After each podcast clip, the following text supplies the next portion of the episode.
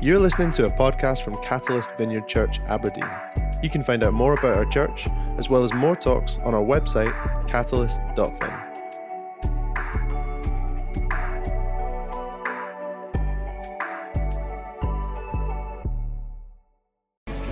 Hello, if you're watching online. Uh, it's a really, really warm welcome to you as well. I'm Taryn, I'm one of the pastors here, and uh, it's lovely to be with you today. So, we've made it to December. Who's got, who's got their tree up? Yes, a few of us have got our tree up the foodies amongst us might be thinking about what we're going to prepare this month for all the festivities. We may have even started baking. Anyone started baking yet?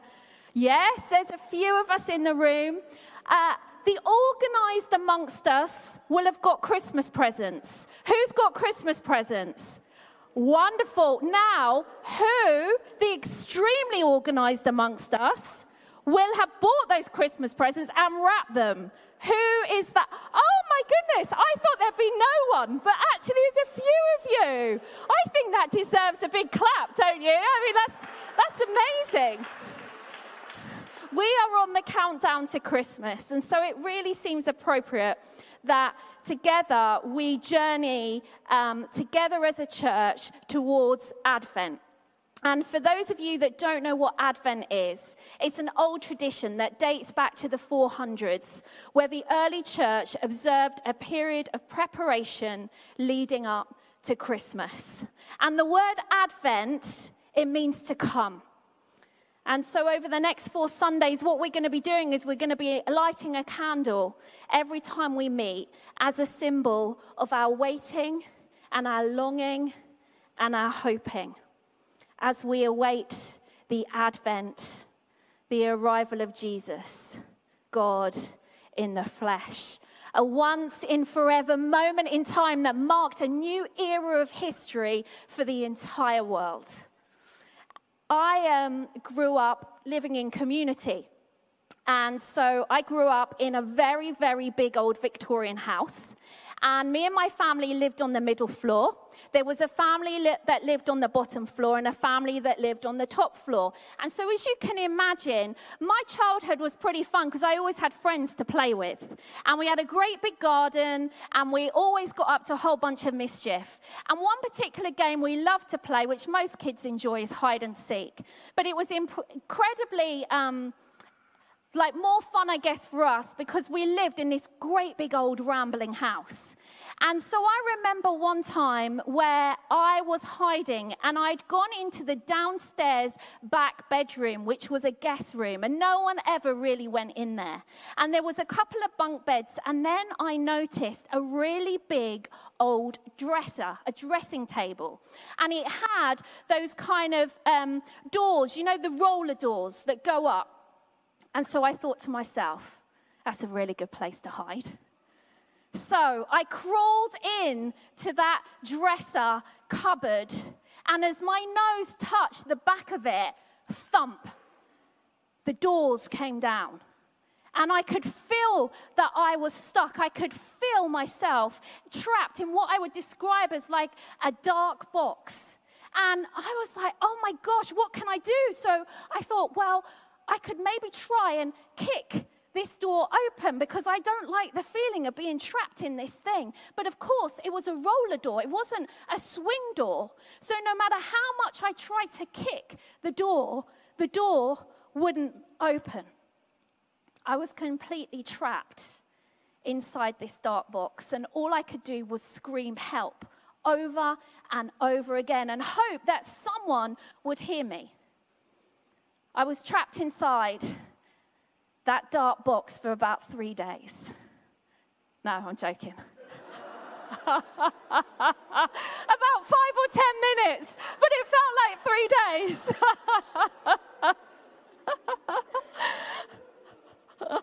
Advent is about being trapped in a dark box, wondering if anyone can hear our cries for help and if anyone is going to come and open the door. And these dark boxes come in all sorts of shapes and sizes. For some, being trapped in a dark box is the dark box of oppression or addiction or abuse or discrimination. For others of us, it's we feel trapped in the dark box of grief. Perhaps for you, this Christmas time, it is the first time without your loved one, and the darkness just feels too much to bear. For others of us, we are trapped in a dark box of either physical or mental illness. Every single day feels like a struggle where there's pain, where there's anxiety, where the deep fog of depression envelops us. Some of us are trapped in, the financial, uh, trapped in a dark box of financial worry. And particularly this time of year, it can bring an extra burden to us. I don't need to tell you, there is an awful lot of darkness in the world.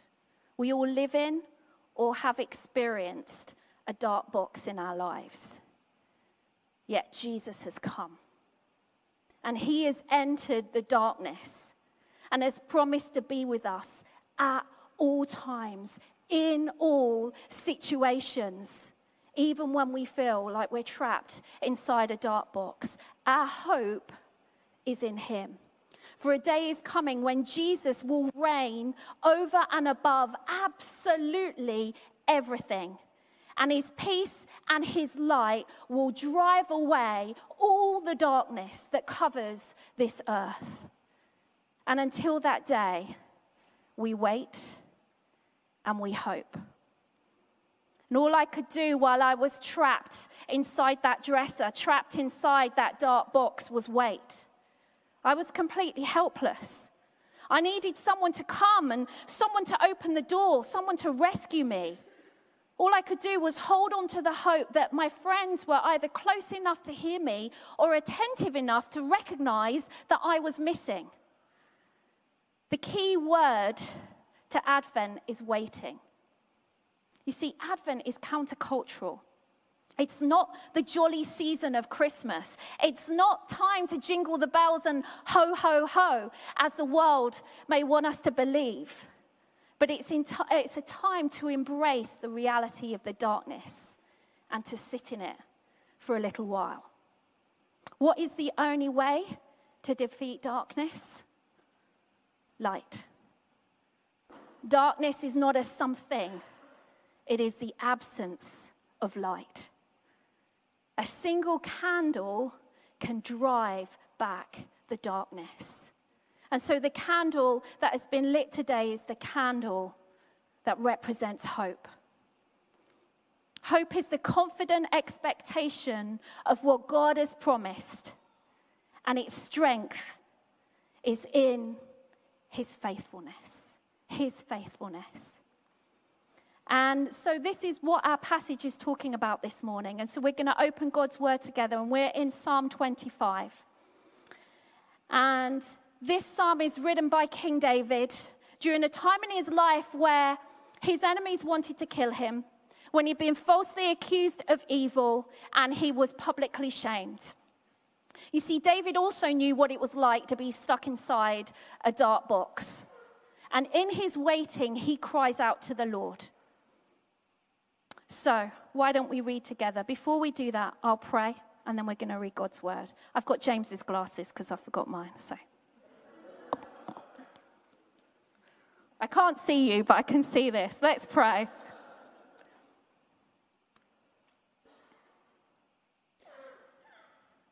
We love that your spirit is here.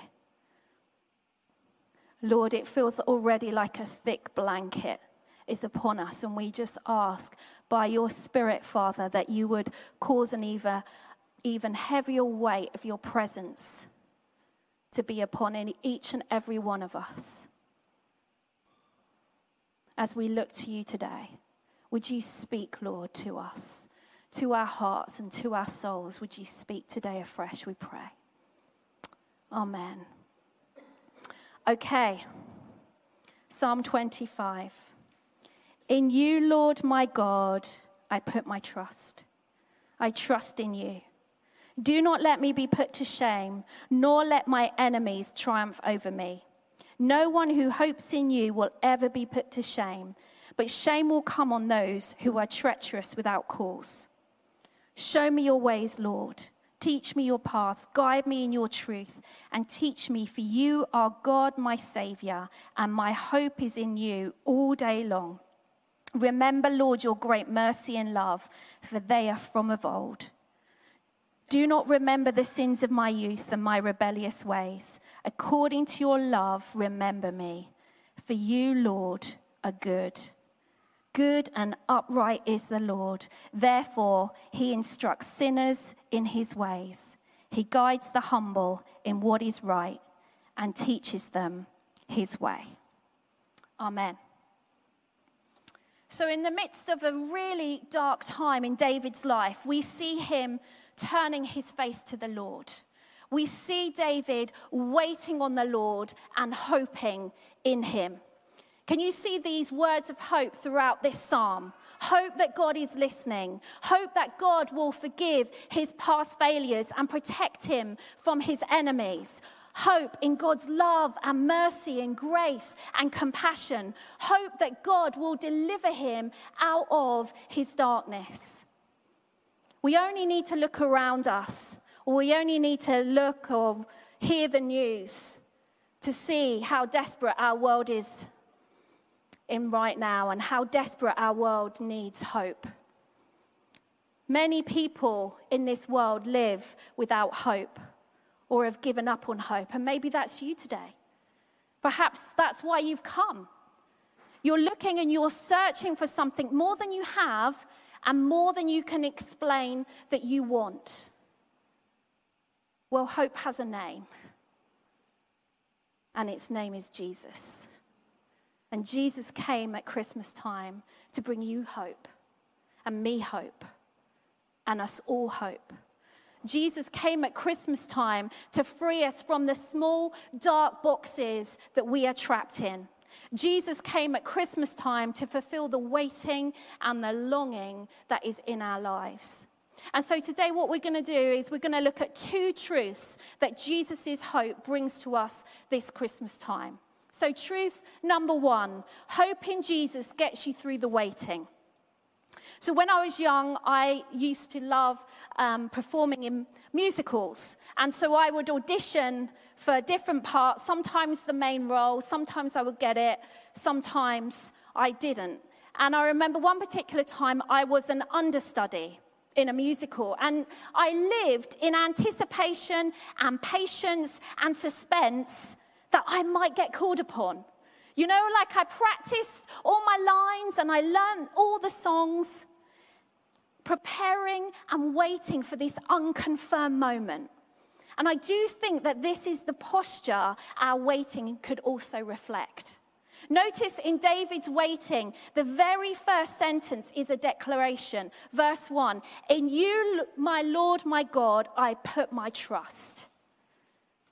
You see, in a time of fear, in a time of frustration, this is a confession of trust in the midst of a plea for help.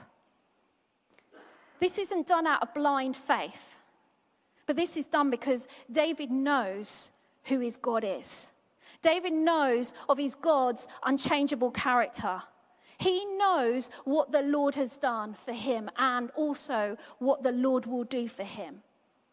And so just like for David, in those deep and dark moments in our lives, in the midst of our waiting, there has and there always will be a shimmer of God's light ready to burst in, ready to break forth. We have never been abandoned. No matter how alone we might feel, we have never been abandoned. Jesus has always resided with us in it all and through it all. And he won't fail us now, even as we wait. And as we know, waiting is never easy, is it? And whatever we're waiting on today, know there is hope. And this hope is called Jesus. Perhaps you're in the wilderness of waiting right now. Maybe there are still to come quiet years of waiting that stretch before you. Or maybe your waiting is nearly over.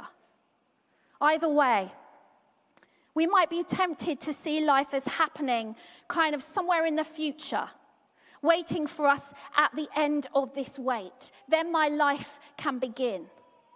But then we read a prayer like David's, and we see in verses 4 and 5 where David says, Show me your ways, Lord. Teach me your paths. Guide me in your truth. And teach me, for you are God, my Savior, and my hope is in you all day long. You see, instead of looking back or looking longingly forward, David is actually looking down. He's looking down at the path that his feet is on. Now, of course, there is no denying that this path is fraught with difficulty.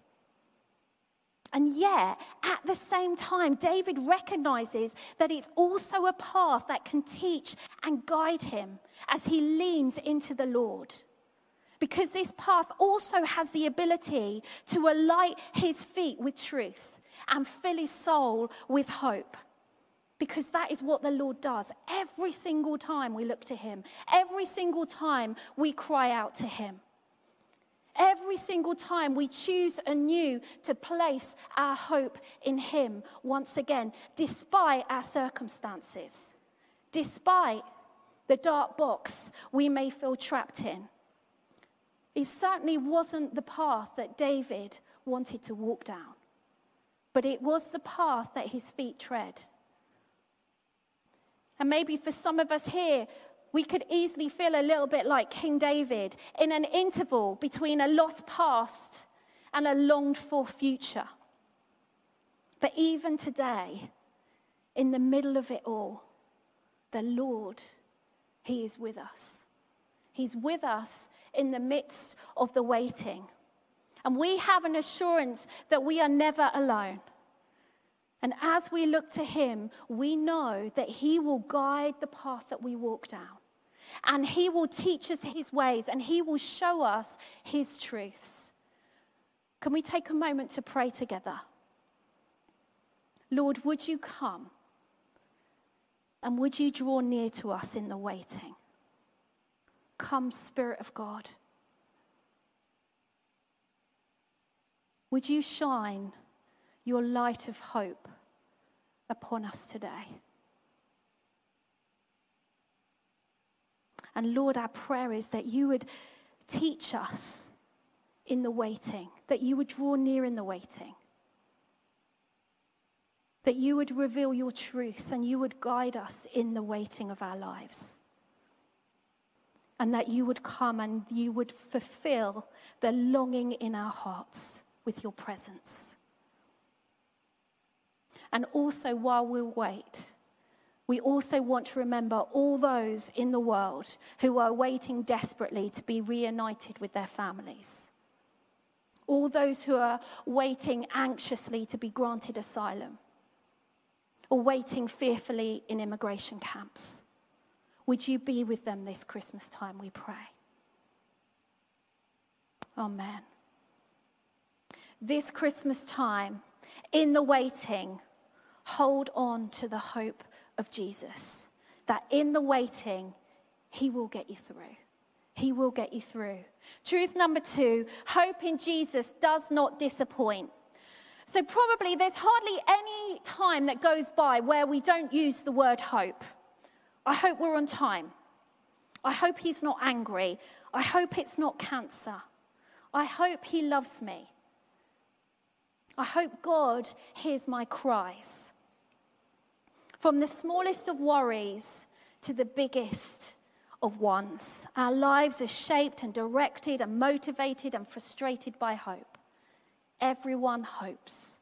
Everyone hooks their hope onto something or to someone. Everyone hopes their hope will come through for them in the end. You know, no one ever purposely hopes in something that is hopeless, right? Everyone longs for a hope that is sure, that is certain. Everyone gets up in the morning motivated by a hope of some kind or paralyzed by a hopelessness of some kind. Hope is a good thing, maybe the best of things and no good thing ever dies. Anyone know where that quote has come from? What movie that quote is from? Okay, I'll put you out your misery. Shawshank Redemption.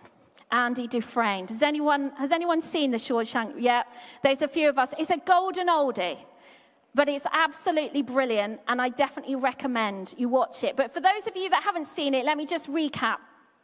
So, Andy, he's a banker, and he's falsely convicted of a murder that he didn't commit.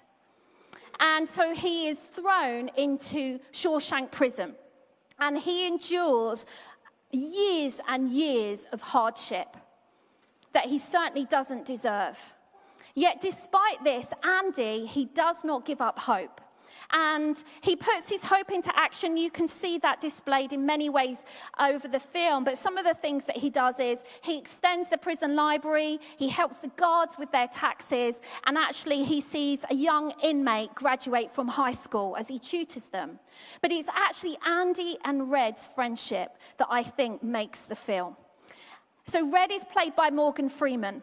And Red really struggles with Andy's unashamed and relentless hope. And at one point, Andy gets Red a harmonica because he heard that Red used to play it. But Red, he refuses to play it because music to him represented hope.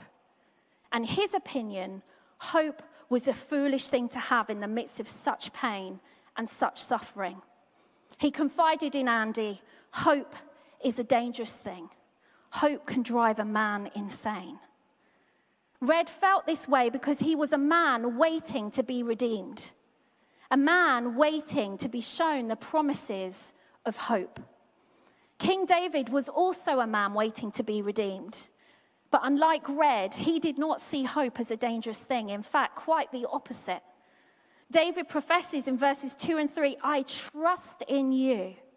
Do not let me be put to shame, nor let my enemies triumph over me. No one who hopes in you will ever be put to shame.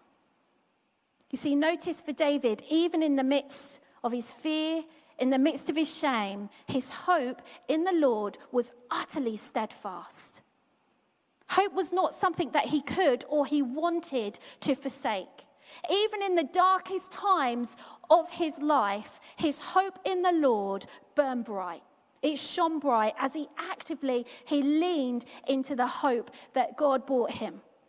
And he turned to the Lord and he declared his hope was in him and him alone. Yet without this hope, all is lost. Without this hope, we are just like Red from Shawshank Redemption. Faith filled hope is not seeing the world through rose colored glasses. In fact, it's the complete opposite of that.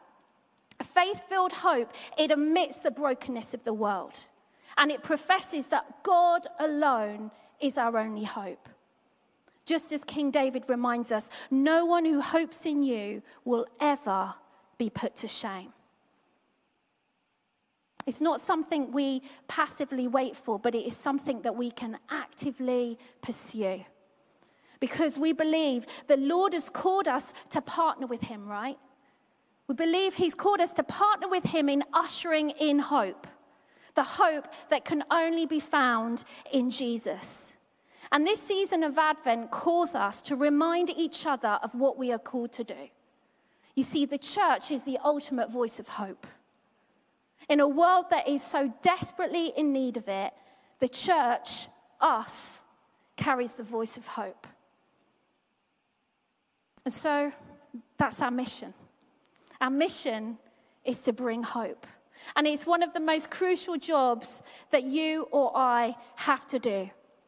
David teaches us that traumatic times calls for relentless hope because hope in Jesus, it never, ever disappoints. And Advent reminds us once again of God's desire to be with us in the flesh. We worship a God who was not content to remain away from us, but we worship a God who came to live with us in the flesh, who called us into being, and who sent their one and only Son, Jesus. Emmanuel, God is with us. Andy Dufresne is not the only character who is redeemed in the Shawshank Redemption. His cynical friend Red, who for so long believed this, that hope was a dangerous thing, eventually was led to embrace the hope that his friend had clung to for so many years. This happened because Andy, who trusted in hope, invited Red over and over and over again to join him in it. It took a while, and it certainly wasn't an easy journey, but eventually Red opened himself up to hope and allowed himself to be transformed by it.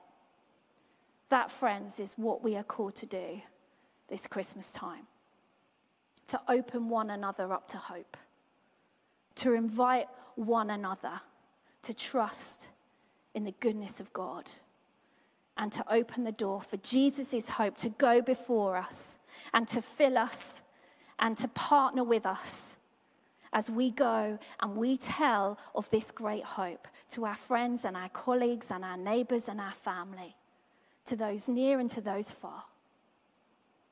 Why don't we stand? Before we say goodbye to the people online, I would love just to give an opportunity. If there is anyone here today or watching online who currently does not have this hope in Jesus, and today you want to say, I want that. I want that hope that King David had. I want that hope that I can cling to through the good and the bad times in my life. I want and I know I recognize I need Jesus in my life. And if that's you, I'd ask you to, if you're watching online, to um, identify yourself in the chat. And if that's you here in the present, why don't you just put up your hand and we're going to say a prayer together? Nothing weird's going to happen. You're just going to put your hand up and we're going to pray together.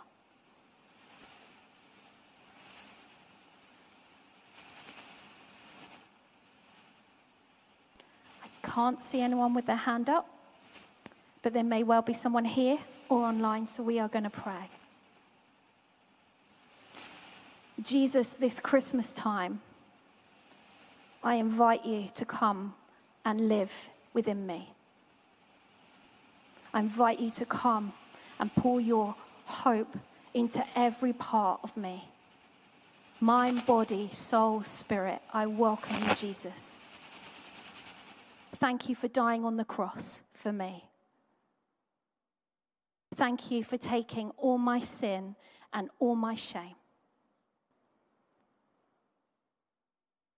Today, I choose to follow you and turn from my ways of doing things myself and following you now and into eternity. Amen.